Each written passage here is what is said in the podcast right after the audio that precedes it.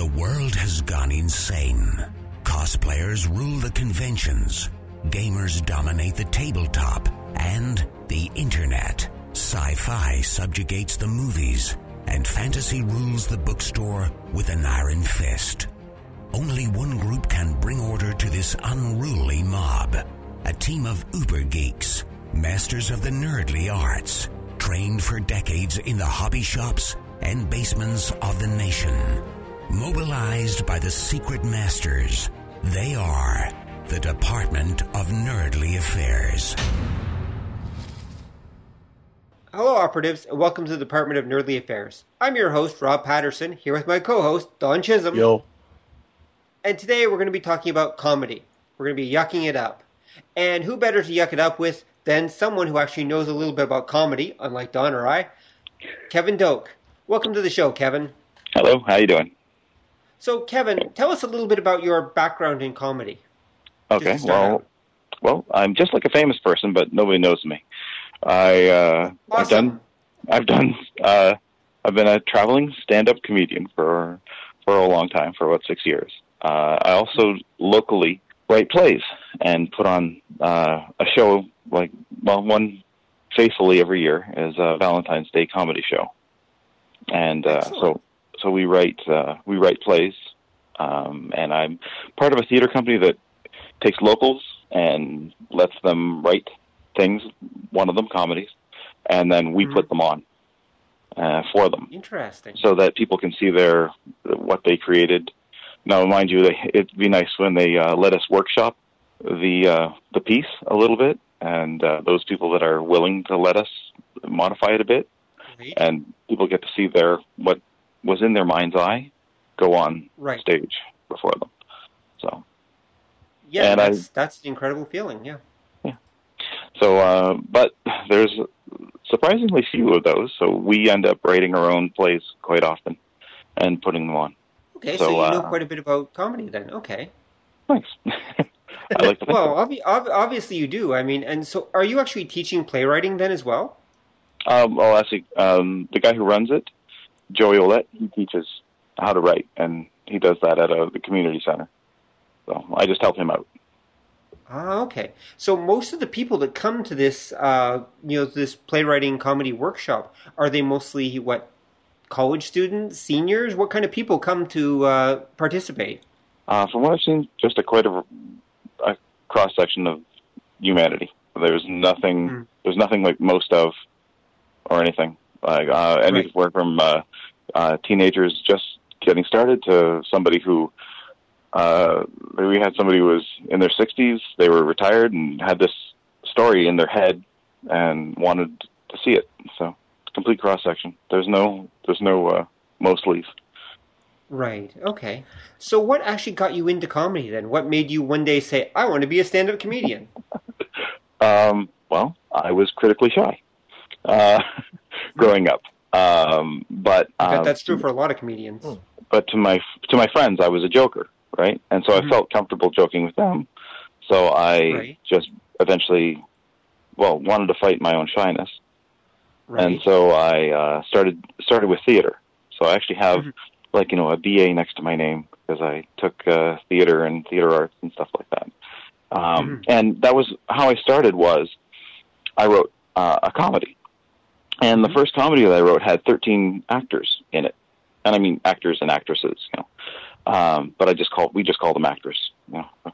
Anyway, um, so and uh, it, it was it was a great experience, but uh, wow, it was hard. So I noticed that the next play I wrote had 8 Mhm. actors, then six, then a lot with five, then four, then three, and that's when I found stand up. I just had to deal with me, just one. It was because being a direct, see, a lot of times nobody wants to direct what you Mhm. write, so I ended up being the director of things I write. So, uh, so I was the writer and director, and being a director is a lot like herding cats, you know, Right. uh, when dealing with that. actors. So, um, it's uh, so yeah, so that's that's where my stand up started. Was like, oh, this is so much easier. I just have to like, you know, you know, Just write for myself, just write for myself, right? And so Right. um, uh, that's kind of where that started. And then I guess uh, you know, see, we have a completely communist way of uh, working. We don't. We share the money. Like whatever Mhm. pool of money we have, everyone gets a share.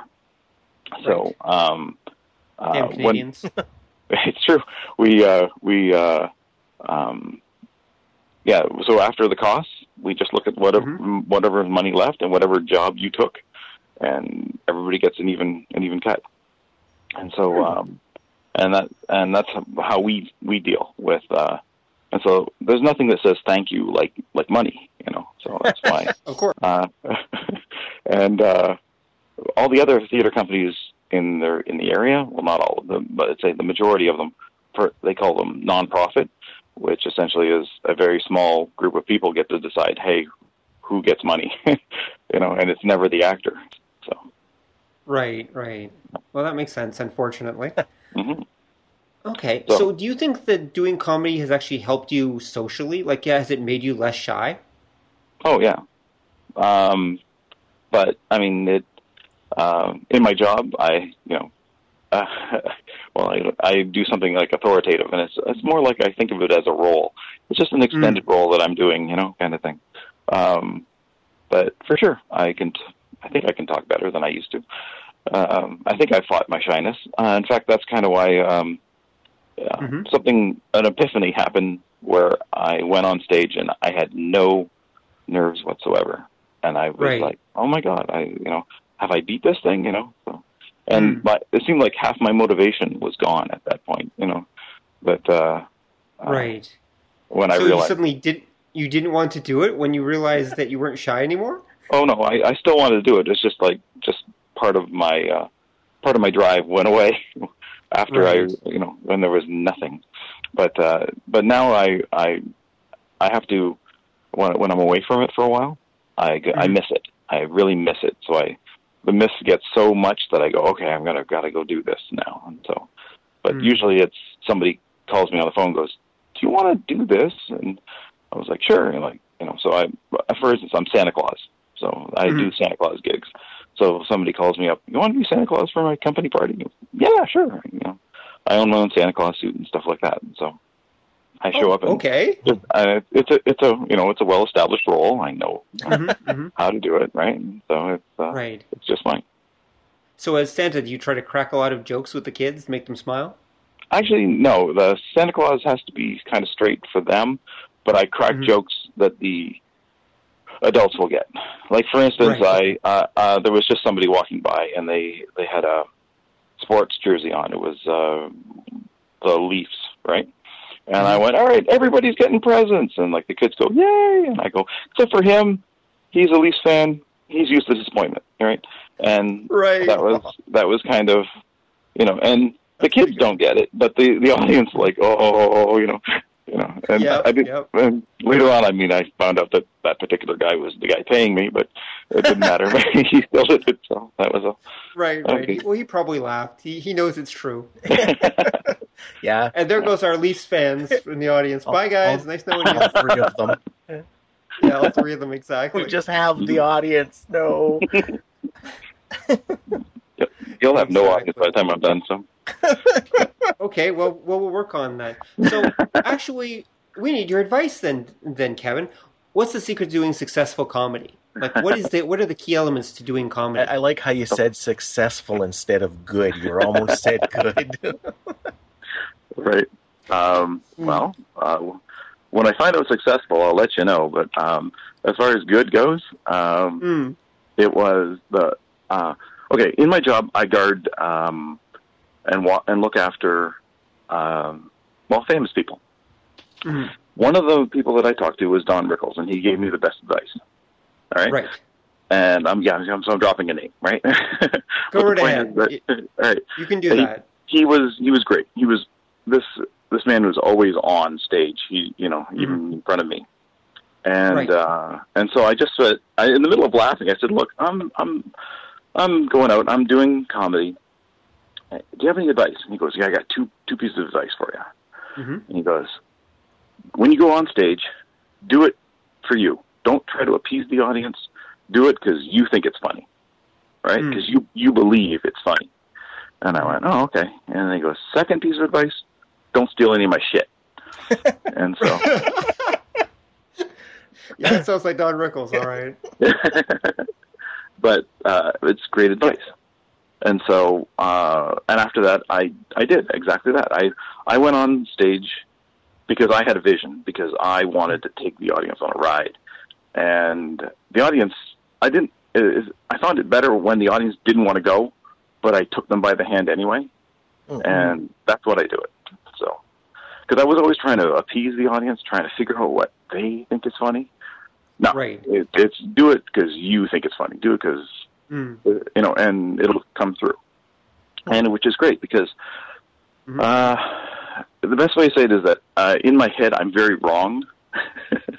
uh, so, uh, like the worst possible thing comes to my brain, and even I go, "Oh, I can't say that," right? And then I tone it down. Mhm. Oh, but I can say this. And so I tone it down to a level that you know, but. um uh, yeah, the only way I can say it is that I'm I'm marinated in wrong sauce, and I just take the Mhm. audience uh, where they don't want to go, and I uh, um, I let them connect the joke a little bit, so that they, Right. and in their head they're like, no, he's not going to say that, and then I say it, you know, for the timing part, just as it's dawning on them. So Right. And so that's that's my, that's where the kick comes for me, is is doing stuff like that. So making the audience feel. So that's actually why um, doing this, what we're doing right now, you know, Mhm. um, having this recorded is kind of weird Mhm. and difficult for me because I find that um, we sh- we tried shooting things live, and it's Right. I don't work live or I don't work Mm. recorded. I work better Mm. live when I can feel the audience, you know, cringe and and all that stuff. Don't worry, we're cringing, man. We're cringing. No, one Sounds one great. thing oh, one thing you've you've brought up that I think is interesting because we've talked to people who uh who do writing and who do different kinds like art and it's interesting that your take is almost um the opposite of theirs that Hmm. they they they mention um that there's a lot of people who uh get into into into like writing and, and such especially writing that when when when they do it it's it's like the the bucket list thing like you had mentioned with uh, the the theater troupe. And a lot of these guys say that it gets a lot of people in that probably shouldn't be doing this. Hmm. But it's interesting how it you've you've worked with, and I know a little bit about some of the stuff you've done that you've worked with people who are seeming doing that but do produce something um something more more feasible something that the audience appreciates more than some kind of like weird my little pony fanfic that probably should never have happened. Um and i'm wondering do you do you think that goes with what you're saying you work better live because you can feel the audience and one of the things that that does is edit out the people who shouldn't be doing this in a hurry because the audience throws things at them Okay. Um, there's uh, we've had people like that where we've tried to workshop some of their their things, and we just went, "Wow, it'd be better if you started from scratch," kind of thing, right? Um, and so that's the problem is is that uh, it's about honesty, kind of thing Hmm. when we when we do things like that. But um, we okay. One of my favorite things we do is uh, this Valentine's Day show. Mhm. And this Valentine's Day show is uh, a bunch of skits, and the skits have to be only two pages in length, and that Mhm. helps a lot too, because it uh, the laughs per minute is what we're, we're we like. So if you read the entire page and there was it was uh, just a setup for the final joke or something like that, we were like, Mhm. there, you know, we need to change this because you didn't do any laughs per minute on your first page, Mm. and Right. uh, and so what we do is that these are two or between two and seven minute performances on on stage, Mhm. and um, and when we get the writers to, to just think in in that small context, it's Mhm. easier. It's easier also to uh, find what they were going for, uh, Right. in, in on a on a sketch comedy kind of a thing. And so we've Mm. uh, I don't know. It's it's great when we can, I guess, find the humor in it sometimes, and uh, yeah. So um, we've uh, it's easier to get the people on on board your train of thinking with sketch comedy because you're just dealing with something that's seven minutes as opposed to an entire right. play. Right. Right. No, no, that that makes sense. Um, mm-hmm. So, what is the key to writing comedy then? Like, what's for sketch comedy? What are the uh, what's the advice you give new sketch comedy writers? Because I'm sure that can apply to other types of writers as well. Okay. Well, the the um, people break themselves apart trying to figure out what is funny, and mm-hmm. uh, a lot of comedians do that. And the point is, is what makes you laugh? You know. Right. Um, and so, uh, through my day, uh, some mm-hmm. something will happen that's hilarious, and I'll go, "Damn, that's funny," and then I'll mm. I'll take what actually made me laugh about that situation and store it, kind of thing. Mm-hmm. And so um, the idea is that uh, we we have met some strange people where you know we we we stare them straight in the face and went, "That's not funny." You know, that's that's actually mm. that's actually that's actually terrible. Like, right. if you think that's funny, you should probably get some help. You know, but mm-hmm. and then and then all of a sudden we'll we'll be sitting around. We're like, but if you add this, it makes it funny. You know, and so right. and and and we were like, yeah, that's strange. And so we do it. So we give them their their uh, their vision, but we mm-hmm. just added something that takes out the terrible. right. No. So. Hmm. Yeah. So, so you try to mostly draw from like just real life funny situations. Yeah, for sure. Hmm. Um, and it helps. It helps that like you know, uh, it, like I said, I'm I'm marinated wrong sauce, and the stuff mm-hmm. that just hits my head. Like I'll be in a, it's it's that fart in church kind of thing where uh, right. the most serious things set my mind going, and I just start mm-hmm. laughing, and I have to go, don't no. Don't don't don't ask me what's funny. don't ask me what I'm mm-hmm. laughing at. I just have to walk out the door know. right now. Yeah, exactly. So, huh. so I, like, well, let's put it this way: I can't go to my my wife's church anymore. I just can't. Mm. I can't. I can't go there. So. Mm. They have your picture up on the door, is it, or something like that? I just I walk out laughing too much. Mm. I want to I want to say things, but it's not really a the church is not really something that's participatory, you know. so especially during funerals. oh, that too. Yeah. Mm, okay. Well, that's at, at, that point, I I wish I was a you know puppeteer and I could throw my voice, but. You know. well, that's it. That's an option. Yeah, that's interesting too. Like, how do you gauge what's appropriate for for one audience and not another? Okay, see now that's the problem. I I'm the worst person probably for you to interview on that particular subject because oh. there was one time I was doing a um, an anti-cancer um, uh, benefit, Mm-hmm. And that mm-hmm. behind me, behind me, was this this anti-cancer. That's what was, you know, emblazoned behind me as I'm up in the mic, and I just mm-hmm. had to make a comment that I was like, "Is there ever a pro-cancer, you know, one of these benefits? You know, what right. would that what what would that ad be? You know, cancer, hey, it grows on you, right? Oh. And right, and the next year, they mm-hmm. contacted our group and said, "Yeah, we'd like you back. That was great, but not that dope guy. We'd like him to stay home." And so I was like, "Just from that one joke, oh my god!" So, right. And I got mixed mixed reviews because I could tell. I guess the people who were cancer survivors were laughing, but I guess the people who mm-hmm. were with the cancer survivors, you know, mm-hmm. so so so I do I do get a lot of I do get a lot of ha ha ha boo, but so that's that's what that's what actually makes me so much so gives me the joy. Mm. And I'll say things that make people laugh and then make people feel terrible about laughing.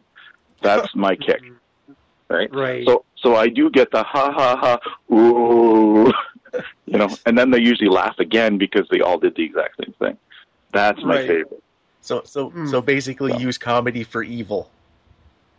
Yes, yes I do. I do. for evil I, purposes. I, that's awesome. That's true.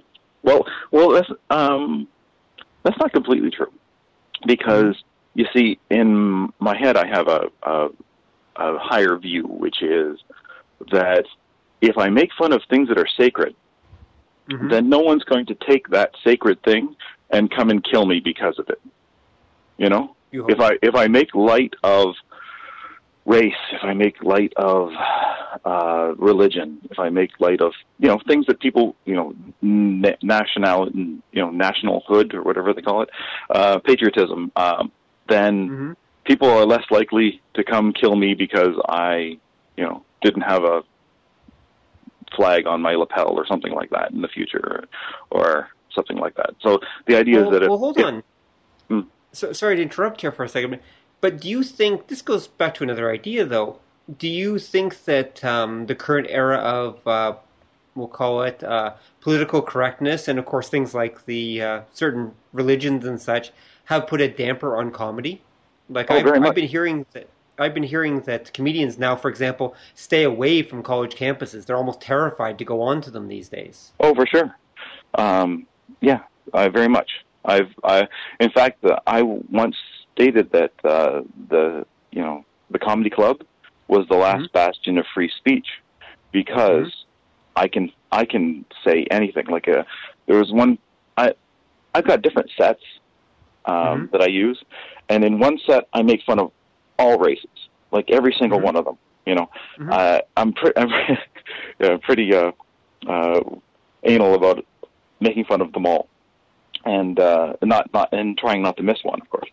Um, and uh, so yeah, that was what um, I feel that uh, like Yuk Yuk's was what I Mhm. was on stage at, and I could do these things and say these things, um, and it would get a mild reaction, but n- I couldn't imagine doing it someplace like yeah, like a college campus Right. because yeah, political correctness stops that. It and I feel that uh, well, political rec- correctness has maybe a place in, in the workplace, but not um, on stage because you because like I said, if um, if they take things that are sacred, it elevates them. right. But uh, I I'm under the idea that if nothing's sacred, then everything is. You know, so I like to make fun of everything that people inflate oh, okay. to, you know. So that's that's kind of my my concept when I go up is that nothing's sacred. So that's why uh, I usually the plays that I write or the stand up that I do, I like to also have a bit of you know think of, in there to Right. give a counterpoint or something that is not brought up, kind of thing. And that's that's kind of comedy to me. Okay, because I can, I can, I can see that. I'm thinking, um, if you go to a comedy club, people are expecting something a lot worse than, say, somebody speaking at, at like a university or or a business dinner or something. Yeah. Um, and we've we've talked about before here how um, when you're producing any kind of work of art, audience expectation plays a part in that, either in what you produce yourself, depending how close you are to the audience, or um, how far you get, depending on what the audience expects from whatever the kind of thing you make is. Oh yeah, So, um, that's very true. now do you think when you do comedy, does that say, um, and you're dealing with controversial subjects, does comedy help make it palatable, or do you think sometimes doing it as comedy takes away from the issue? No, I think uh, comedy is lube. Essentially, Okay. it, it gets in, it gets in, gets by them easier um, than any other kind of thing. If I were to do a satire kind of thing, it would be, oh, that's very thought provoking or whatever. But it's, um, but humor gets by a lot of the the blockades that people put up. Oh, this person's uh, a this, I can ignore them, right? Right. But comedy tends to slip through. okay. easier. Get by some of their defenses, some of their, you know, plug their ears and I don't want to hear this opposed point of view Right. kind of thing. Okay, that makes that that makes perfect sense. I mean, especially uh, especially nowadays where you see a lot of um, any kind of quote unquote discussion. It's usually very stratified right from the uh, from the get go. Yeah, but um, well, I, I know you don't use Facebook, but uh, there's a lot of Facebook things that um, use comedy Right. rather than rather than uh, um, like for instance, if in the in the political views right now, they use comedy more often than they use um, giving the issues or their particular swing on the issues. So I noticed that, and I and but I can appreciate either side when they give good humor. Like I even have to go, oh, sometimes that that's really good. It's not my point of view, but hey, that was good, you know, kind of thing. So. Mm-hmm. Do you, do you think maybe in some ways though that's bad because you get people too used to palatable versions of important issues?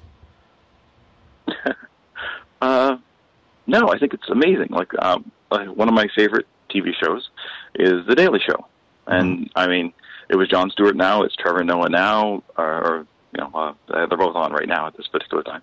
But um, the uh, they used comedy to give uh, to actually report on the news. And as far as I'm concerned, that's that's amazing, right? Mm-hmm. As opposed to blankly saying that this happened, they actually call out the politician and show, you know, when they say I've never said this, and they go, well, well, let's just go back a week, and there he is saying that, you know, um, right? The, the the news actually doesn't do that, but uh, this comedy show actually reports on the news, and so mm-hmm. I was, you know, I I give props to them, and um, and I'd love to do stuff like that, but I I I tend to stay away from Uber politics and stuff like that. But okay, so you like to like to insult people on a personal level?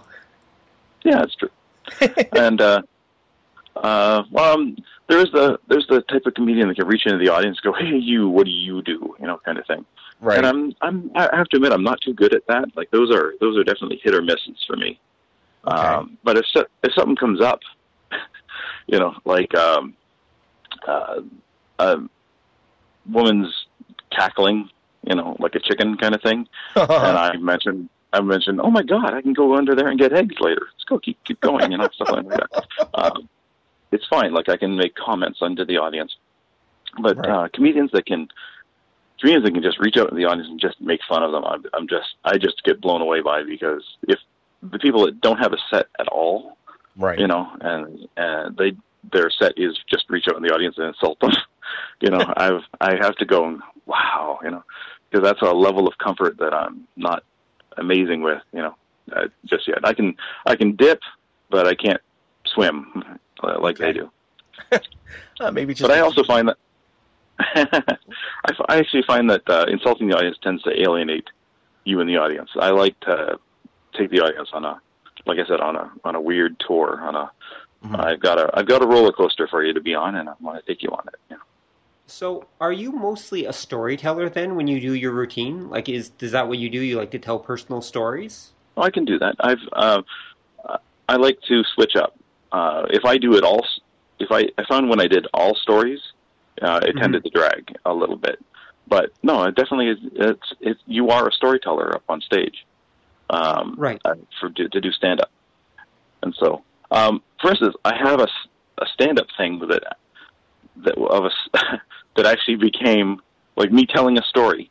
Actually, I brought it up on right. stage and told the story uh, of me doing stand up, and it was when I I got a a letter from um, well I found a pamphlet at Yuk Yuk's, and it was um, a comedy competition in mm-hmm. Detroit, and uh, it was bet comedy competition, and mm-hmm. I went over there, and I went to like this really seedy kind of bar, and I go down, and it wasn't until I went down the actual stairs and saw that I was the only white guy that I that it dawned on me that bet comedy competition was BET mm-hmm. comedy competition, Black Entertainment yep. Television, and yep and I, I, I, I sat there, closed my eyes, and shook it, and I went up to the lady at the desk, and she goes, "You're Doak, aren't you?" And I went, "Yeah." She goes, "You sounded white over the phone," and I went, "Yeah." And I went, "Look, I'm sorry, I didn't mean anything by it. It just never dawned on me. You know, you can just cross my name off. I'm sorry." And I was going to walk away, and she went, "Do you want to go on?" And I went, "I can do that." And she went, "It's your funeral, hon." And so um, I, I went, okay, if I leave, I'm an idiot. But if I leave, if I go on stage, though, I'm a brave idiot. So I actually went on stage. That's and, awesome. And uh, and you have to understand that the place has black lights, and I'm I'm I'm I'm I glow in the dark, and I was thinking, oh, I just had to have shaved my head, didn't I? Because I'm a big bald guy, right? And so, but I'm you know I'm here in Detroit. All right, why not? And so I went up and started talking, and uh, hmm the audience the ignores you. Like if you do a set, so they they were they're just talking amongst themselves, and I'm just like, wow, I uh, I I can't get their attention. And then one one lady right in front starts yelling, "Get off the stage!" Right. So I stop everything, look at her, and go, "Ma'am, there's a couple right beside you, There's- and then there's a couple on the other side of you. You're here all alone." She goes, "So?" I went, "You ever think about trying a white guy?" Dead silence Oh. dead silence. Like you couldn't hear anything but the sound of pistol safeties being placed on the off position. Right? It was quiet, Uh-huh. and I went, I went, I don't know where I'm going with this, but I better make it good. And so I ended up just making, um, just making fun of myself. And then they went, okay, we'll let them live, and they just went back to talking, right? And I was Right. like, and so I went tried to do my set again. And I was like, no. And so I just said, all right, hey, look, you know, look at the TV back there. I can tell what sport it is. I can't read any of the writing, but I can see the numbers, and just by the numbers, I can tell what sport it is. For instance, the first sport was zero to one. You know, what sport is that? You know, soccer. I was like, all right. The next score was a hundred and you know fourteen to one hundred and twelve. What sport is that? Right, basketball. Right, and then uh, Mhm. I went. Now think about that. And I made the about the size of a basketball uh, hoop. In a, in basketball, it's the net's this big. In soccer, the net is from way the hell over here to way the piss over here. Mhm. Right? It's huge, but in the huge net, but only one goal, and they say goal for five minutes, so you might as well enjoy it, right? Right. which shows me that no matter what they're up against, black guys score either than white guys. So then after that, I, I kind of I kind of won them over, right? Right. Because they were like, ah, that was pretty good, and and then and then after I won them over, they they started listening to my set, right? So Right. so that, but uh, but I didn't win the com- comedy competition or anything like that Right. because because Oh, the man yeah. was keeping me down, right? Right. No, Exactly. anyway. Exactly. But- But the point is that it that became a story that I end up telling the audiences in the future. Right, Mhm. right, definitely. Now, question: Is there actually a rhythm to sets? Like, is there a very clear rhythm that you're going for? um, no, I, I, I mean, I've seen, I've, s- I can see the rhythm when other comedians do it, or maybe I just can't see mine. I'm not sure, but I can. Um, there's the setup and then the kill, you know, and Mm-hmm. I can. When other comedians do it, I can kind of go, okay, you know, they're following the formula, but I don't know if I have one, or I don't recognize when I do it because I, again, I just do it because I think the story's funny, or I think the comment is funny. Right. So you, so you just kind of, you're almost improving it. Then you got a bunch of material, and then you just kind of go out and you just go with what works for that situation. Oh yeah. Well, I should probably mention that um, I was part of an improv, a traveling improv group as well, Mhm. uh, okay. for again about six or seven years, and yeah, that helped Okay. a lot. Yes, I believe it. So, which do you prefer then, sketch comedy or improv comedy? Hmm. Okay. Uh, well, the thing is that I've I've watched improv comedy be entertaining. Like it it gives. Um, it's well, it's feast or famine. You can either laugh your ass off at it, or oh, that's mildly amusing, kind of thing with with improv, and that but that's the nature of improv. Um, Right. with sketch comedy, we you can you can hone it a little better. You can look at the script and add laughs per minute. You know, you can uh, make the um, you know say it exactly perfectly. You know, and, and of course it's well rehearsed. And the key thing for any good director is making sure that it doesn't look rehearsed. So, Okay. Of course, of course. Yeah, that makes sense. Okay. Okay. So now I'm, so I'm I think thinking. uh, of that. Oh, Oh, I was I gonna- was just going to say, in answer in answer to your question, I find sketch comedy um, better, and because you can be sure that there's more laughs per minute. You know, it's and it's it's tight. Hmm. we're, we, I've seen people, you know, we us get a, a topic and nobody's, you know, nobody in the row has anything. We just kind of look at the audience. Sorry, you know. so Wow. So, because I know you've done a, you've done some like uh, other writing, and you do sketches and, and and plays and such. I was gonna say, does comedy work differently for different genres? Um, we've so we've done a little. Um, we've done courtroom dramas, right? These little. Okay. Um, they're they're improv, and we take the audience and they become the they become the people that we draw from to to go on uh, like it's a court. Like a, sometimes I'm the judge, sometimes I'm the bailiff, or sometimes I'm the accused, for instance. Mhm. And the um, the lawyers will reach out in the audience and grab somebody and uh, they, you're the coroner for Windsor. How long have you been the coroner? You know, and they'll say a decade. Oh well, on August seventh last year, there this, you found this, and how how did the person die? And whatever they say, that's how. Mhm. Uh, maybe it was me that killed the, this person, right? And so, um, and we we try to find the funny in it. And so, um, I guess different things have different structures. Mhm. I suppose, for, for genres. But um, the genre is just the vehicle. Um, Mhm. And I don't know, it should be, I guess that's the structure that you're dealing with. Either, either it's a, either, because for instance, uh, when you go to a comedy club, you're expecting the guy to be on stage, right?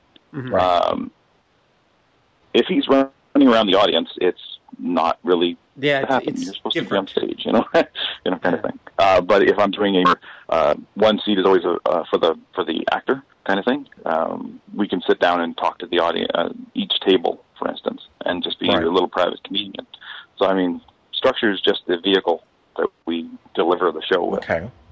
So I guess the genre That- that matters to the sense. audience. Right. So that would mean that that uh, comedy can actually be worked into almost any genre I could say, yeah, for sure. Oh, because the genre is separate. Although the type of comedy, of course, that you do with a genre is going to vary depending on what the genre is and That's what true. tone you want to achieve. Yeah. Uh, we even uh, toyed with the idea of, of making a, a having a fake wake, where you get to you know come and talk to the uh, you know and have the you get to drink at a socially and it there's a you know a podium and you go over and you talk to uh, hmm about the deceased and whoever they might be, right? And maybe it's maybe it's the CEO, you know, the boss of the company or something like that. Right. And we toyed we toyed with that idea. We, we thought there was too many pitfalls, so we decided not to go with that particular genre. Right. Right. I can I can see that. Although wouldn't that work better if you made it a wedding instead? It was the it's an open mic at somebody's wedding. It's true, but there's uh the there's uh there was a um somebody who copyrighted doing that for some for some reason. So and they got to they got the full copyright of to do that, and we we tried it, and they threatened us, so we went okay, we won't do that. So That's kind of, You're kidding. I thought you couldn't copyright comedy routines. Well, it was the idea. It was um, they they thought they could, but we just didn't want to have to deal with it, so we just dropped the idea of having a, a wedding. But it was something like um, my big fat wedding, or my uh, or or no, Tony and Tina is what it was called. The it's so it's a it's a established play, but the Mhm. audience goes around and sits in at different tables and talks about Right. you know. So yeah, that's what it's called. It It's talks about called- the couple and everything who are, of Yep. course, complete strangers, and they're all making it up. Right? Yeah. Yeah. okay. uh, yeah, it was Tony and Tina's wedding. That's what it was. That talked to us about not doing that. And the the makers of it, because apparently they have connections here in Ontario somehow. Right. Okay. They know a few guys. Okay. I got guess, it. Tony and a- Tina. Hmm. which I found it was funny because it was you know Italian based. Yeah. Yep. No, I can completely see that.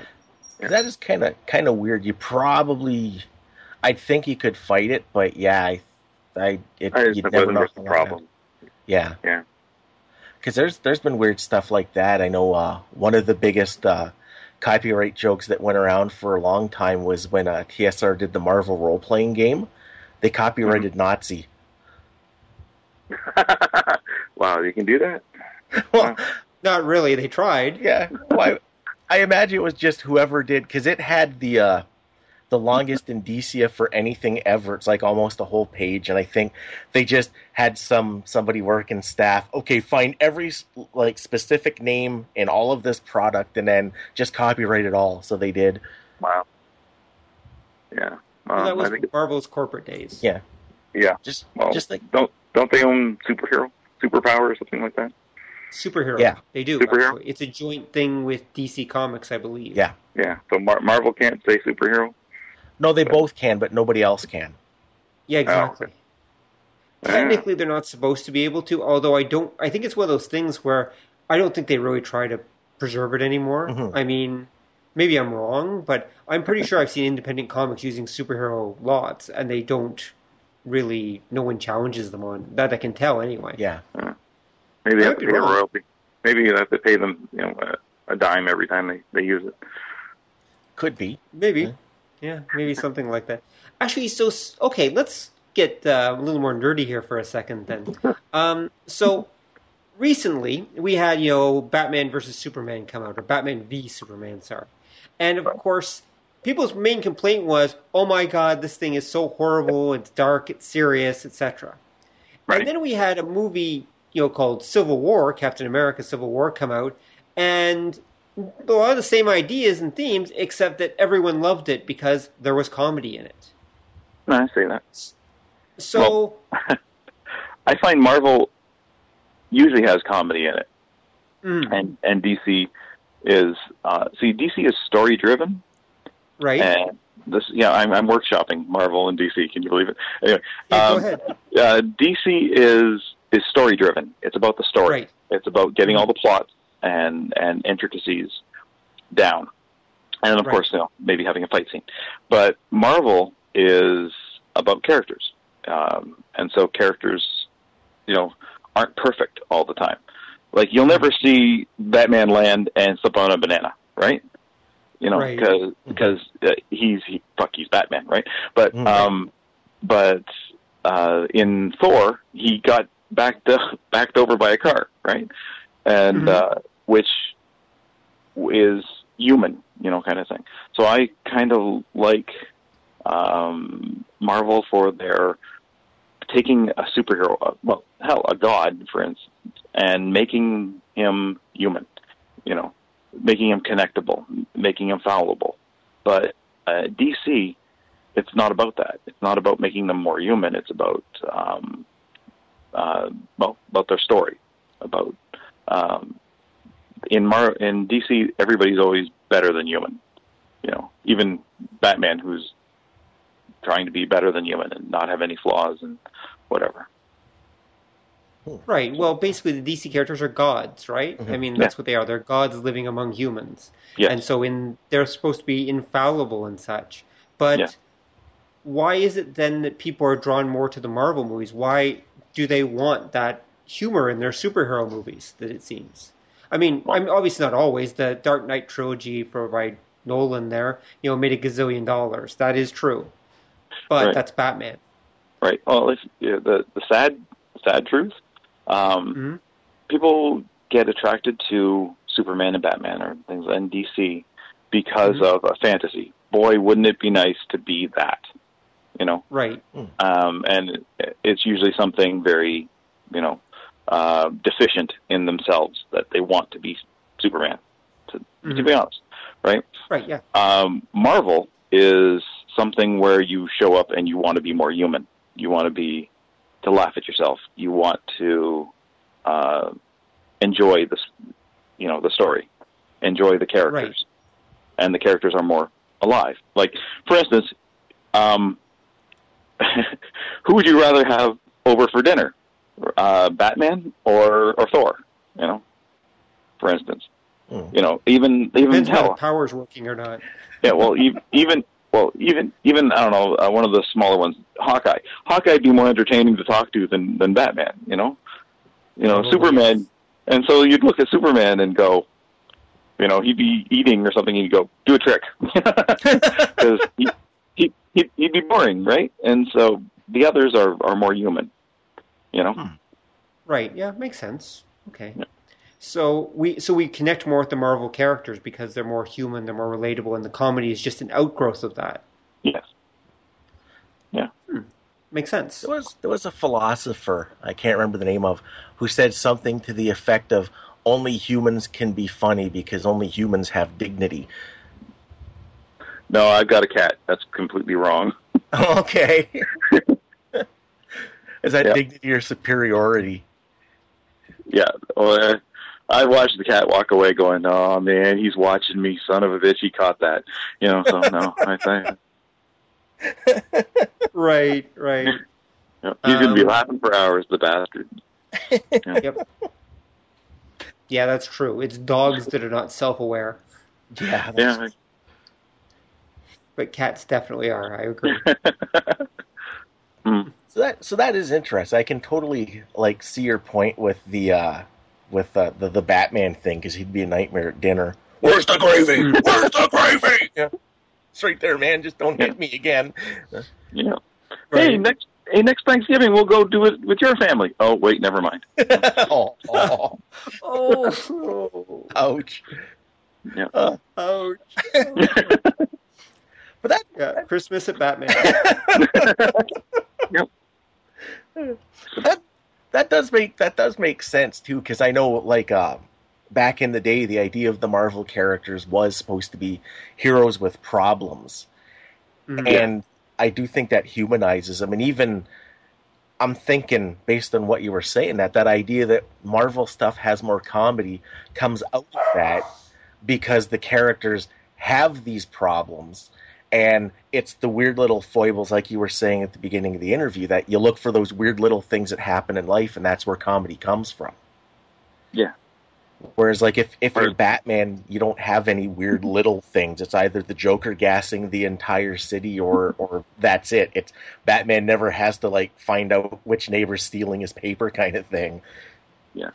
On the other hand, um, the the Batman has endured because of things like the Joker. Yeah where Bat- Batman's the ultimate straight man.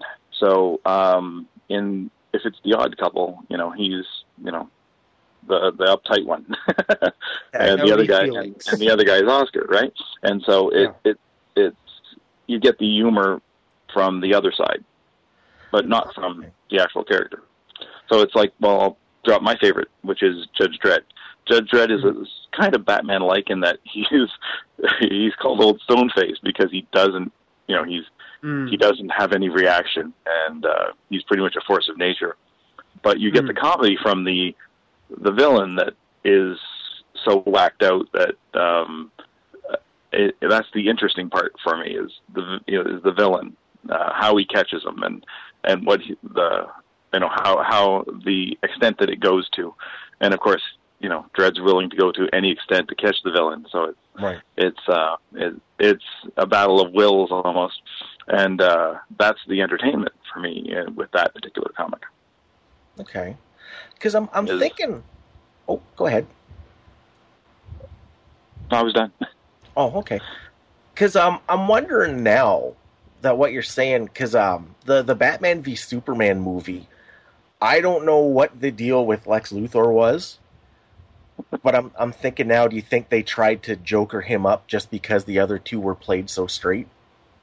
oh yeah right at the end i could see that for sure mm-hmm. Yeah, Yeah. because Lex Luthor is usually just a douchebag, and in that he was like, what, "What's wrong with get, get that get that kid some help?" You know? Yeah. Oh yeah, yeah. It's it's funny actually how I mean, that whenever they make Superman live action movies and they have Luthor, they try to comedy him up. True. They actually try to turn him into a joke. Whereas in every other comic or animated film or whatever, he's hundred percent deadly serious. Right. Maybe he has a dark sense of humor, but he's 100% serious. But for some reason, maybe thanks to Gene Hackman's original portrayal in Superman the movie, they feel compelled to make Luthor um, almost a comic character Huh. in the funny sense, not the comic book sense. Right. Yeah. well that was the reason why they added richard pryor to the the second one or third one i, I lost track but uh it's the third because- one, yeah. because they um they wanted an actual they they needed more comedy in it. Right. So why would you pick a comedian to be you know one of the actors? That's a fairly good point. Actually, I guess the idea is again Superman as the straight man, just like Batman. So you Yeah. want someone who plays off of him. Yeah. Yeah. Which, when you think about it, Superman's cast really doesn't have like, I mean, Lois is sarcastic. Mhm. Jimmy Olsen, depending on which version, is usually like gee whiz. Although in Superman v Batman, they just killed him off anyway. um, Perry White is definitely not like. There's none of his supporting cast are actually funny. That's Right. true. His his villain cast aren't very funny either. Huh. Like everything is very serious for the most part. With a, I guess there are a few exceptions. You get like Toy Master, or Toy Man, or Yeah. some people like that, but but very few. I mean, you know, you don't see uh, Metallo, the guy with the kryptonite heart, like cracking jokes as he's taking Superman down. Usually, anyway. True.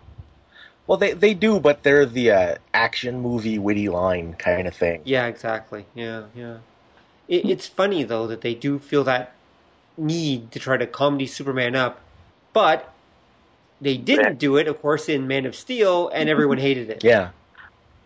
There we go. That kind of proves their point. So Yeah. so now you know. Well, Man of Steel had other problems. Yeah. hey, you mean you didn't want to see Superman moping from dead end job to dead end job? no, it's. I guess they were trying to make him more human, haha. But that's about Mhm. it. Um. Yeah.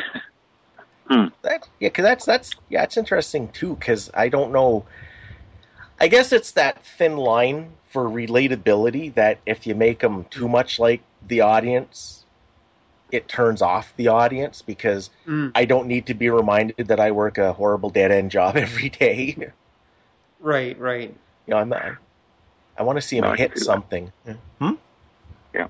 But um, well, let's talk about the big one, which was the Deadpool one. The- Oh, the- okay. uh, Deadpool. It, no, it's Marvel. Um, no one believed in it really.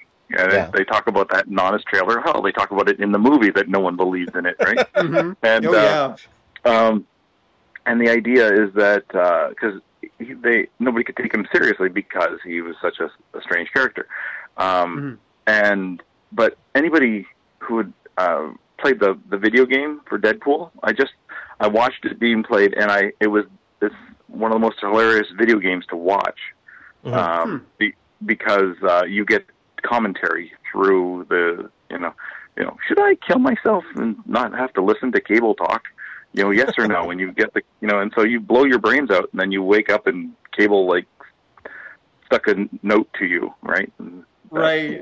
and so um because you didn't want to hear him dr- drone on because well in that he was the straight man and Right. that people couldn't deal with it. Anyway, but the point is that um, um, it drew in a lot more money than Mm. they expected, and I think it Right. blew the hell out of the like Batman uh, Superman team up there. You know, Mhm. uh, Yeah, as far as that goes, so I think people are more attracted to comedy, right? Mhm. So, and if you have comedy action, it's a it's you know even better. And so Oh, yeah. I I find um, but don't get wrong, seriousness has has its has its advantages sometimes, but Mhm. I would say people want to laugh. They want Yeah. uh, um, they want Deadpool and things like that. You know, um, well, they no, it- want balance. Sorry, I would argue they want Yeah. balance. I mean, Right. uh, uh, for you instance, can't I, always make them laugh. Oh, for sure. Like, um, like what if they came up with another Jackass? I'm sure it would make money, but uh, they don't want just that. They'd like something with some some depth and some, you know, uh, if you can sneak in, you know, everything like a story, thought, um, Mhm. you know, hell a message, or you know, uh, you know, real drama in with comedy. It's even better. Oh yeah, absolutely. I mean, take a look at MASH, for example, which Yeah. was perhaps one of the finest TV programs ever, and it technically is a comedy, but it's so does such a good job of mixing in the serious stuff with the comedy. In fact, the comedy makes you love the characters, and Yeah. it makes the serious stuff that much more powerful when the serious stuff happens. For sure. You know, no, I, I agree. Um, I tried to like um, okay, my, the first play that I wrote, I was trying to take Mash as as a template, Mhm. uh, and not have the it be about one character.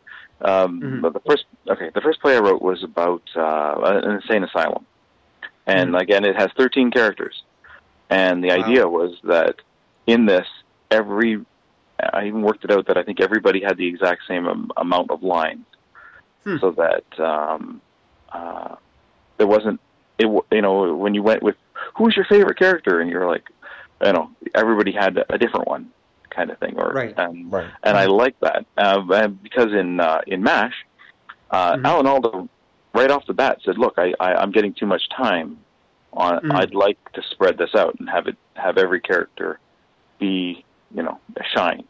And so Mhm. and that's and I think that's what made it endure was Mhm. was that was every character was real. Every character had had a laugh. Every character you know told the joke, you know, kind of Yeah. thing, but in their own way. Yeah, So they all had their chance to shine.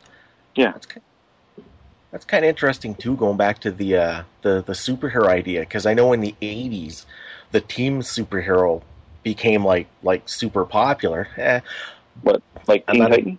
yeah, like you had the like, or the X Men or every, every super every superhero group was a super team instead of a character, and I think it was because of that idea. You could have the funny guy, the angry guy, the the philosophical guy, the the inevitable female because there's always like just one. Um, Right. But but then Well- when you got in well when you got to the '90s, all the teams became there's the serious guy, and then Wolverine, Wolverine, Wolverine, Wolverine, Wolverine, Wolverine, Wolverine. Yeah. Nimbo. Mm, Don't forget the Well- Nimbo. yeah, Well, that's the that's, that's the problem. Uh, team marketing. Um, when marketing takes over, uh, art suffers, and Mhm. so that's Mhm. why I like um, I like Don Rickles' advice. You know, do it for you. Don't do it for the audience. And uh, marketing people are all about the audience. And when Yeah. marketing people take over, um, movies, whatever, it sucks. It sucks on ice. It's huge, and um, no one no one really wants to see that. It's not a keeper. It's not, it, you know, it's not a real moneymaker uh, because um, you're trying to pander to what they feel the audience wants, and you've got to try to do well what I do with just basic stand up. Take the audience on on a uh, on a purposeful mission. You know, like Mhm. um, have a message, like have uh, something that you want to tell. But if you, you know, you know, I don't know, uh, take a movie and skateboards are cool. There's going to be skateboards in this movie. You know, uh, it takes away Mhm. from everything else. Definitely. Yeah, it's kind of interesting too, because uh, I'm thinking since we cover a lot of nerdly topics in the show, when you look at the nerdly arts, anytime anybody's tried to do something that was essentially just a straight up comedy, it never goes over. But there's a Hmm. lot of people who have done things that are very funny, but they always have almost like an equal share of, of, of like drama to the funny Mhm. parts. Right. Oh, yeah. Because I'm thinking, Right, um, oh. uh, Mystery Men uh, Mhm. is something that's right Mhm. there. Now, it, it, you know, it's under the comedy section. It's a superhero movie, Mm-hmm. right? Um, but there's, you know, there's, uh, it's, it makes fun of itself too. Um, and it, as far as I'm concerned, that's a keeper. Like I could put on Mystery Men right now and uh, really enjoy it. You know what I mean? And, Mhm. you know, even the stupid lines like I, sh- I shovel, I shovel well. You know what I mean? and uh, right. Yeah. you know, and so, um, uh, and in it, it makes fun of what you were talking about before, which was that um, they have the uh, archetype spectrum, which is Mhm. you know the the angry guy, but they did a great job of making fun of him of himself in it, right? Where he loses his angry. Where I, I don't want to be the angry guy now. I, it's a label that I don't want anymore, you know, and and. uh um, and of course, there's the you know the the woman in it, but I thought she was the best of the whole bunch. the. Um, Mhm. yeah, but she was also a comedian, right? Mhm. Um, Right. and so, uh, but and of course, it, just a ridiculous storyline. And uh, um, but that's again something that um, it came out of nowhere. Uh, Mhm. the, the marketing people did not like you know ruin it. Right. But if they came out with two, they might. You know. yeah, Mm. Probably. because well, there'd be that. Pro- there'd be that um, there would be that. Um, sorry, there would be that pressure to succeed, Yeah. and that Yeah. pressure to succeed would actually end up kind of destroying it sometimes, or destroying the purity that the first one had. Yeah. If you tried to make it a game, Yeah, so now you know. Don Rickles was right because do it for you. Do it, do it for the art. Do it because you think it's funny. Don't do it to make the audience happy. So yeah, so Don Rickles is- is a genius as far as I'm. Because that's uh, Mystery Men does something else too that I've noticed. Um, a lot of things I've enjoyed. I don't know what you'd call the style, but it's funny. But if you take the context of that setting, it's a world where there's a proliferation of superheroes and villains and such. Mhm. Yeah. It's it's not a comedy because that's exactly the kind of things that would happen in that world. Like, not everybody's going to be Batman that's Right. true. there's there's going to be guys who suck. Um, a, a movie that I a movie that I, I think of like that too is a Shaun of the Dead, Yeah, Right. that's true. and it's brilliant because if zombies attacked, what those characters do is exactly what all of us would do. Like like we wouldn't think we have to go to the gun store. We need a fort. No, we'd be thinking I need a drink. Where's mom? You know, like that. right. and and it's funny, but it's not exactly. I don't consider it comedy because it's not written to be funny exactly. Right. It's just here's what would really happen, and the inherent ridiculousness of what we would naturally do in that situation carries the uh, the the entertainment through. Right. Right. Yeah. It provides the comedy. Mm-hmm. Well, um, it's if you're going with pop, popular media right now, but uh, like for instance, uh, The Walking Dead is a series that's Mhm. going on right now, right? Yep. Um, and I find that I wish that they'd add a little more humor to it. Mm-hmm. You know, Mhm. that um, because I the only thing I find unrealistic about it is that Mhm. people aren't resorting to humor more often. Yeah. You know, it, Right. it, it's dark and dark and dark, and in that much darkness, it's a human reaction to make light Yeah. of it, right? Mhm. Mhm. And I find that it, it misses it. It it it does. It it, it lacks it. Um, but um, I find with Game of Thrones that Tyrion Mhm. you know, it helps me deal with. I like it more for the because it's it's Right. it's super dark too, but he Mhm. adds you know entertaining commentary, you know, Mhm.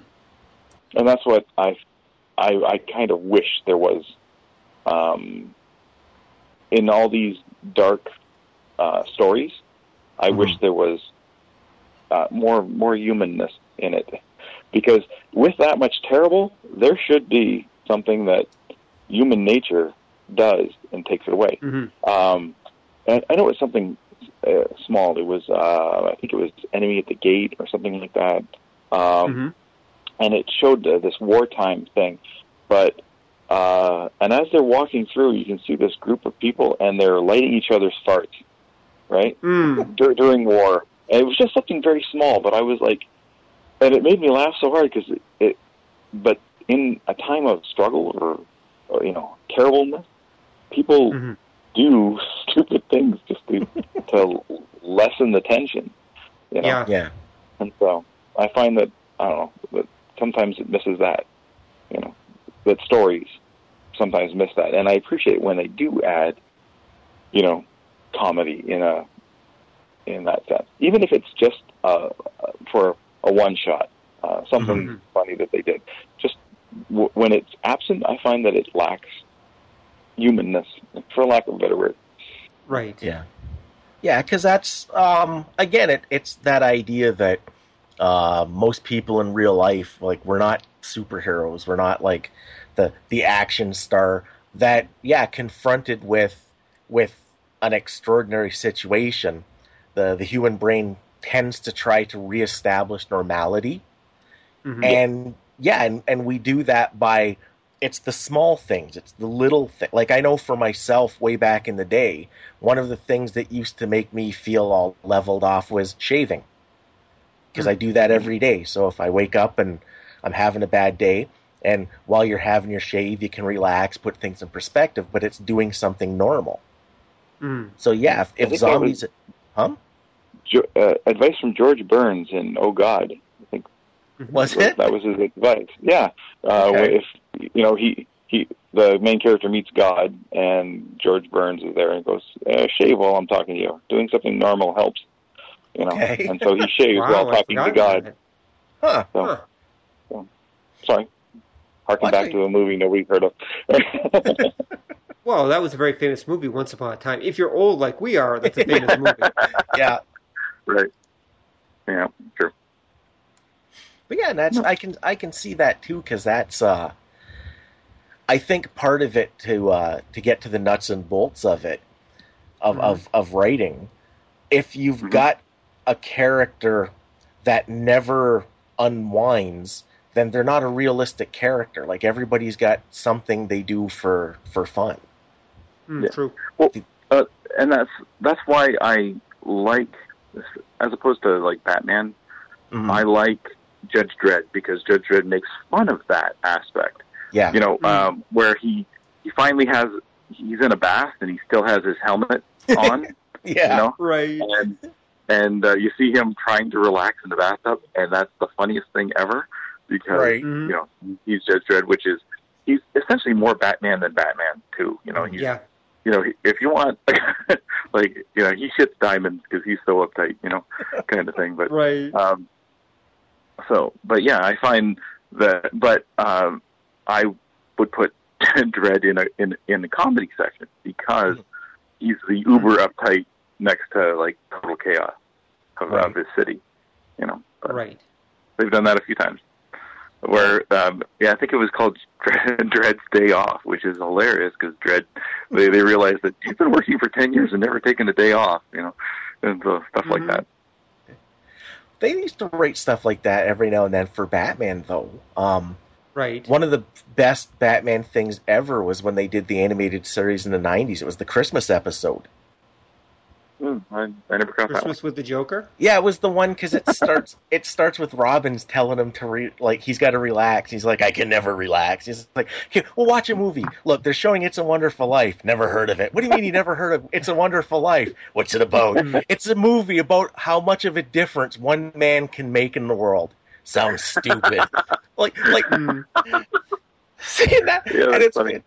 and it does That is pretty funny. and it acknowledges that and it makes it contrast the fact that he is uptight we're supposed to take him as uptight Mhm. and it fleshes things out more because it shows that the rest of the world works more like what we're used to that not everybody is him Hmm. Right. like the uh, Wait, um, in, oh, sorry, you're, you're going to continue. oh no go ahead I was gonna, I was going to change the subject. that's okay Uh, um, in uh, one of the DC things uh, is one of their biggest things, which was uh, Crisis on Infinite Earth. Right? Mhm. Mhm. It, it was very, you know, it was multiple universes, multiple Earths, um, very high concept. Uh, Mhm. all, all, you know, and everybody, there was, everybody was totally uptight because it's all the superheroes, right, trying to do stuff. Right. Um, Mhm. And uh, so it was a bunch of straight men, but they had one comedy guy in the entire thing, Yeah. and it was when they went back, they flew back to try to find Earth Prime or something like that. They couldn't find it or something like that, and they were like, Mhm. and uh, they show well, where to go, and the one comedy guy checks his pockets. I don't have it, man, and it was something very small, but uh, it it it you know took it was it was great because it Mhm. you know it needed to be there at that time because yeah uh, but um, DC tends to dip into comedy. Like it's time to touch comedy, um, and I think they're just starting to realize that now with the Suicide Squad that's coming that's coming out, yeah which is um, is that um, you know Marvel. That's the difference. Marvel's knocking the shit out of them because their the, you know their heroes are flawed Mhm. and and uh, and now you don't get more flawed than the villains, right? So Mhm. it's a story about the villains being Right. heroes. So Yeah. Well, that, but they also did the uh, the trailer for the Justice League movie where it's like there's Aquaman and he's all super uptight, and you're like, really, Aquaman? Aquaman's gonna get in my face? Really? He talks to fish? Yeah. Really? Yeah. And then you feel Yeah, well- bad. Yeah, and because because you feel bad because when they did the Brave and the Bold cartoon, oh man, that Aquaman, I would watch that movie. If Oh yeah. if if you, Uh, if you if you put the outrageous Aquaman in a film, I would be like, yeah, okay, th- th- this has some entertainment value to it. Right. Instead, they went with Namor. Yeah, and that's and that's the the the, the problem is it it all starts bleeding together because they they do that. Mm. But you have to, understand that that's a marketing thing, getting him to, to you know, because hell, he's Ronon, he's he's Conan, you know, Yeah, and I think Mhm. fuck, you, my wife wants to go see it just because like the Aquaman's in it, you know. So hmm right. uh, so essentially, well, sex sells, wow, you know. So and Surprise. so it's, True. it's going to take away from the story to to get him. I mean, Yeah. he might be ama- an amazing actor in it, but I mean, Mhm. their reasoning is counterproductive to making it endure. yeah, right. yeah. Now, here's the thing. Um, just to switch topics a tiny bit, but still stay within the nerdly arts. So let's talk about gaming for a second here. Uh-huh. Okay. So, when you're GMing, how important is it to actually be funny as a GM or to try to work humor into your games? Hmm. When people are game mastering, is that an important thing to do? I guess it depends on the tone of the game, of course, but Yeah, uh, sure. is that Okay. something that um, you try to do when you've when you've game mastered? Okay. Um, odd uh, for that one. For see, I both play and game master. So Right. when I when I host, I more like set up whereby Mhm. the the au- the players have the Mhm. opportunity to joke, right? Right. Uh, so I or I set up a situation whereby they will see the humor in it, but Mhm. I I'll be the, the straight person, you know, Right. doing this terrible thing, right? Mhm. Um, and uh, but as a player, I'm well. I, fuck, they've got a comedian right on hand. I, I joke all the time, right?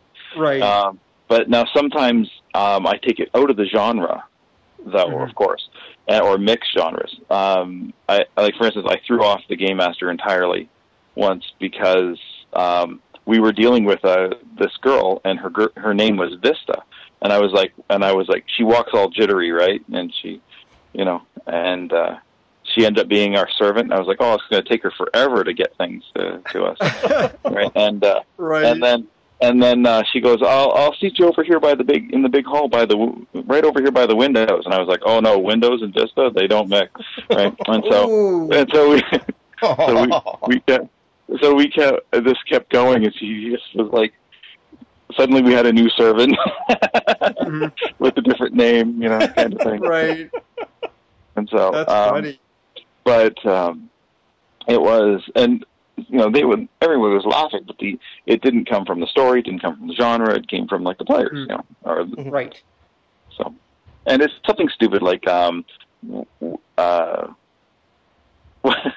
when uh, when the if you ever fight in D and D a stirge, don't fight Mhm. one stirge, fight three of them because you're up against the three stirges, right? Oh. So I mean, and right, and, and so exactly, but and so um, there's like built-in stuff like that if you if you Mm. want to think of it like that. But Right. you usually give so something like that you'd give to them, and they'd make the joke. You know, Mhm. Right. again, my idea of you know leading them by the hand to where they Right. really don't want to go, but they Right. somebody eventually does, right? Eventually, yeah. That- you keep leading them. That's kind of weird though that you mentioned that because when I think of of, of like comedy and the nerdly arts, it does Mhm. seem that like the sword and sorcery fantasy like like uh, stories kind of lend themselves more to comedy than Mhm. say science fiction Right. because there's a lot of guys like uh, Terry Pratchett or uh, Piers Anthony that their stories are very comedy based, even if it's a dramatic story. That's true. Okay. Like Well, uh, it, it's weird because I'm I'm I'm reading. Uh, this is an obscure writer. Uh, his name is Spider Robinson, and Ooh, uh, oh, yeah. and he's he. I'm reading about uh, a bar where Uh-huh. supernatural people walk in, and this normal bar deals with these supernatural occurrences. Callahan's, Right. right? And Yeah, Callahan's Callahan. last time select. Callahan's bar, exactly. And so, um, um, and uh, I find it very interesting because there's humor and uh, and well, everything in it You know, Mhm. uh, um, mind you, he writes like he's from the fifties kind of thing, saying these old sayings that I actually have to Google. What does that mean? What does that thing mean? But yeah, and uh, um, but it's kind of cool in that uh, he, he he adds it's modern day plus supernatural, um, and it's uh, and I'm enjoying them. I'm enjoying the uh, Spider Robinson books uh, for that respect. Um, Hmm. uh, what else do I? Oh, I um, well, I guess it's in book form. Um, Jim Butcher. I've been reading Jim Butcher, and he adds Right. you know, very he's a very flawed character, and he adds uh, humor in his books. Right, You're reading the Uh, Dresden Files, the Dresden Dres- Chronicles. the Dresden Files, yes. And Yes. so, uh, um, um, and I, I enjoy. Uh, sorry, Dresden is the flawed character, and he, Mhm. uh, uh, but he makes you know, there's one part where he sneaks up on the villain, takes the takes the, you know, Uber scroll or whatever it is, and looks at, you know, this incredibly powerful being and goes meep meep and runs right and so Right. it and it's uh and it's it's humor and he makes fun Mhm. of himself and uh but uh at the same time it's you know a very serious story that, that goes on and it takes place in modern day Mm. So. So yeah, the the Dresden Files are hugely popular, if in part pr- because of Jim Butcher's use of humor in them as well. Mm. i think so yeah and making a um, well everybody's human Yeah. Right, and yeah, so- that too. Yeah, and well it's done from first person um and so he Mhm. made a book i forget the name of it uh but he made one of the books that has all the other you know um little what takes place in between each book uh Right. and, and one is his brother takes place from his brother's point of view and so then um Dresden is going on again, and his brother goes, "Oh God, here he goes on again about that thing." Yes, yes, life's terrible, you know. And so it's Yeah. uh, and it's it's very humorous, you know, for to Mhm. get the other side of, you know, yes, your tortured existence. Yes, okay, yeah, so much responsibility, right. and so it's it, Right. it, it it's you know it it makes me laugh, makes me, um, and yeah, I can't wait for the next ones to come out for that for, Hmm. for that exact reason, for because, um, see, Dresden is somebody that I would want to have over for dinner, you know, Mhm. Right. you know. I can For sure. totally see that. Right. So we try, and and uh, this might sound strange, even though we do. Uh, I'll bring it back to the other stuff. Uh, even though we've done we've done uh, things like um, sketch comedy, uh, Mhm. and we only have just seven minutes to make this character lovable or whatever. Mhm. We we do our best to try to make them yeah exactly that somebody you would want to have over for dinner, or you know if or somebody you'd never want over for dinner. Yeah, something something like that. Yeah. Yeah. So. No, that makes sense. mhm. That sounds like a good uh, a good character quality test. Would you want this character over for dinner? Yeah, exactly. So, Well, but people adore Batman, but as has been said, you wouldn't want him over for no. dinner. exactly. Well, well, that's a, hey, that's a, that's actually an amazing thing. Let's take uh, DC, right? Mhm. Everybody from DC, either villain or or or hero. You would not want them over for dinner. Like, no, I will never. You'll you'll never have the Joker over for dinner. You know what I mean? You know, Well, obviously, yes. exactly, because you'll burn down your house or something. But uh, Right, that would be a bad idea. exactly. But uh, Marvel, yeah, I could have the villain or the. Or, yeah, I'd have them both over. You know, Loki, yeah, come on Right, over. yeah. You know what I mean? So. Yeah, the Green Goblin would be great to have over for dinner. I can see that. Yeah, you still might end up dead by the end of the evening, but eh. yeah. Although I think for DC, I would have Irwin Schwab over. oh, Irwin Schwab, I should know who that is. Who is Ambush it? Bug. Ambush Ambush Bug, Bug. right? Yeah, Uh, it- it depends Right. if, if his dumb luck kicked in. yeah, that's true. After after he just had a stunt, you know. Otherwise, Hmm. you know, piece of skylab You know, fall Ambush, at the house. right?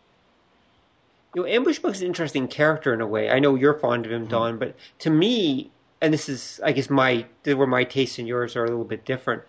I find pure, we'll call it comedy superheroes like Ambush Bug and Deadpool, and that normally I actually don't find them that funny Mhm. because they're so busy being wacky and cartoony that I don't find them like they're not superheroes anymore. Right. Um, they're they're almost they're a parody of superheroes. But the thing is, superheroes are already pretty silly inherently, so you're making a parody of something that's already pretty silly. Right. So to me, it often goes too far. I mean, the Deadpool movie totally worked, and Deadpool can work. I agree. But Ambush Bug, I've never found he worked for me. I've, he's one of those characters that just never works for me. I've, I well, found here's the thing. Oh, go ahead. go after you. Oh, see, uh, in you do with you doing that, you hold comics, comics, and comic uh, and superheroes in high regard.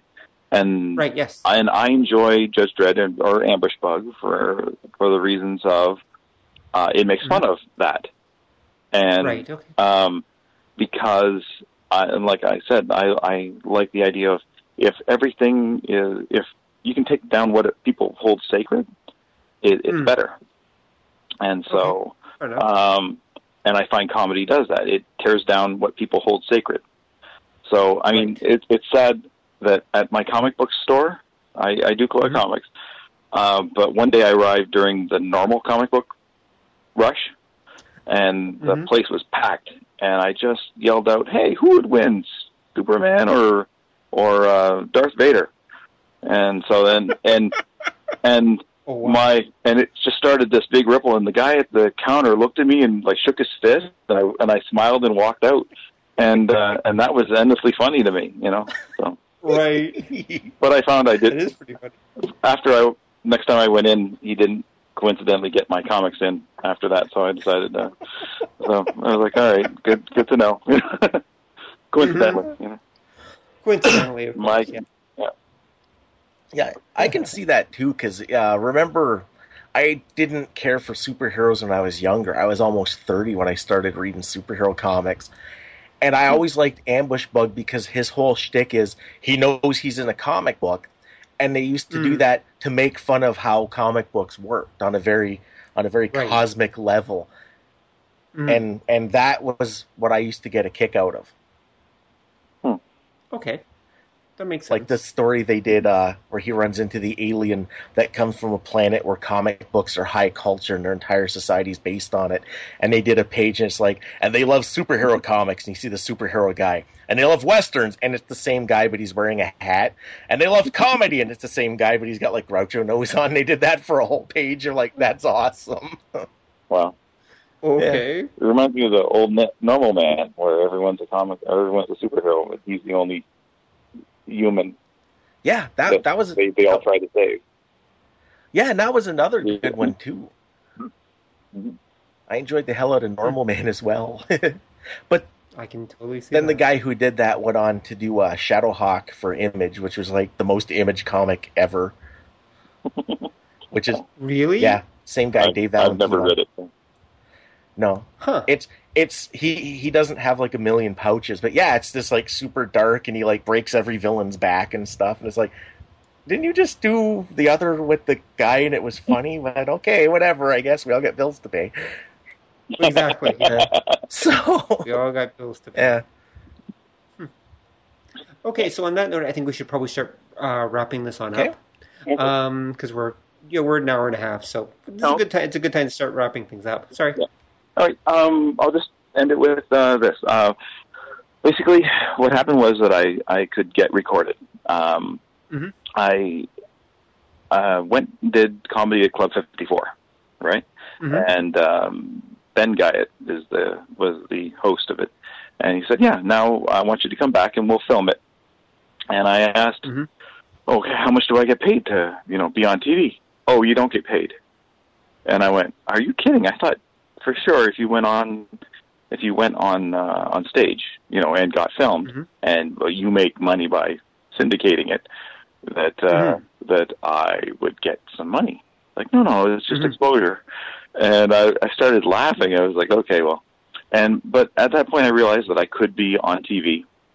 But Mhm. uh, um, so this is the, uh, I guess, what separates from me from a writer, from a from a, a book, you know, an author Mhm. kind of thing, uh, is that um, it. I didn't want to be recorded, you know, Mhm. uh, and because I wouldn't get the same kick that I do from an audience. That's From doing it that- live, yeah. that doing it live. And so, uh, in that respect, I'm more like uh, a musician because Mhm.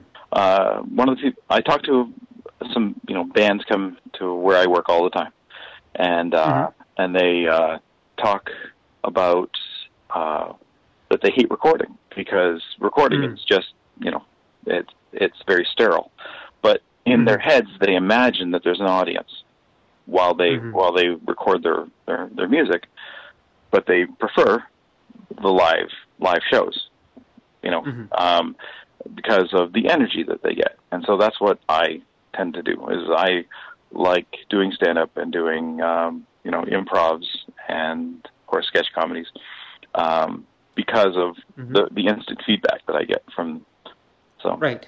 so Makes sense. so, and uh, it's sad that I I blame that for my you know obscurity. Why you know Mhm. if, if anybody Google's my name, they're like, "Who the hell is this?" You know, because I avoid um, being recorded. So, want to let you know that I'm uh, doing this show. It's for you, and in a way, I'm being recorded. But uh, you know, uh, Mhm. You are. I'm I'm dealing with it. I'm dealing with it Right. uh, for you. So, just want to let you know that Oh. this is. Uh, Thank you. Quite, quite the I- rarity I'm sure of the things. audience appreciates it.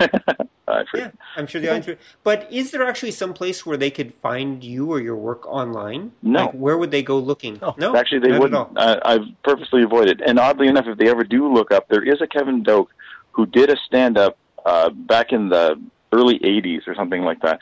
And Mhm. he, oh my God, is he so terrible? So if you do find me, I, I, I'm not that guy. right. yeah. So there's another Okay, there's okay. another Kevin Doak, which is why I actually changed my name to just just be Doak on stage. Ah, okay. So, so it's uh, um even this comedy troupe that I've been involved with for like twelve years. Just Mhm. recently on this Valentine's Day, my wife came to the back door and went, "Hi, I'm here to see Kevin." Uh, and this actress I've been working with for twelve years went, "There's nobody named Kevin here." And she and my Hmm. my wife closed her eyes. I'm Doak's wife, and she goes, "Oh, come on, come on in." You know? so, so they they had no idea that I had a first name, let alone you know, that it was Right. Kevin. well, hold on. Before we go, then, does is there a persona that goes along with Doak, like the comedian? is is that actually a, is that actually a slightly different person than Kevin is? Yes, yes, for sure. Um, in fact, I'll I'll, um, I'll do a show. I used to do a show at Yuk Yuk's, and yeah, I used to be Doak on stage, and then I Mhm. um, would show up at work and like go to go, go to my work right after, and I'd meet some Mhm. people that went to the show. I was like, dude, you're yeah, but I'm not that person now. I'm a different persona. Right. I have a uniform on, you know, so I I am now telling you what to do, you know. So hmm you know that was the funny person. Now this is a different mask I'm wearing, you know. So Exactly. Yeah. Yep. That person made you laugh. This person will break your arm. That's Oh, right. So just just keep in line. Okay, Yeah. got it. exactly. Okay, so okay, Don. Any final thoughts? I don't know. I think uh, I think we covered most of it. I think, um, especially for the nerdly arts, we're kind of at a crux where uh, comedy's kind of underappreciated. I think it is. Yeah, Yeah, because since the '90s, when writing a character was "Grr, angry, and that was like everybody. I think I think there's a lot of interesting stuff that came up here, especially looking at Marvel winning with their movies, and perhaps a little bit of why that is. Mm. I can totally see that, and there's no doubt that the uh, advanced stuff for the new Justice League movie, the follow-up to Batman v Superman, is definitely leaning heavy on the Marvel style comedy. Mhm. So, Mhm. yeah, DC has kind of gotten the message that yeah, maybe we better lighten this up a little Right. bit. They're kind of going out of their way to show it in the early previews. We'll see how it works Mhm. out. But I'm still All right Batman. then. So, you're still Batman? Okay. I'm still Batman. You just love Batman. Okay. Well, that's that's the thing, right? It's hard to tell whether they're going to play Batman as the straight man and everyone Oh, else sure. as the as the funny guys, or whether they're actually going to let Batman be a little more funny. Based on what I've seen, I think he, they're actually going to let him be a little bit funny, but eh, we'll Right. see. All right. So on that note, um, thank you very much, Kevin Doak, for dropping by and talking about comedy with us, and for sharing some of your stories with us. That we really appreciate. Uh, it's great to hear about uh, some of your experiences and some of the people you've met. Yeah. Um, and Thank you, everyone, for listening. Please tune in next time when we'll be talking about small and independent role playing games. Um, yeah, exactly. So it's gonna be it's gonna be a good chat, and I'm sure there'll be lots of yucks to go along with that as well. Take care, thanks everyone. It was Good fun. night. Bye bye. Bye. Bye. Thanks for listening to the show. If you'd like to hear more or join the conversation, come visit us at obeythedna.com. You can also find us on iTunes or whatever fine podcast site forgot to lock their back door. So until next time, remember that to master the nerdly arts takes time, practice, and enough Coca Cola to drop a rhino. See ya!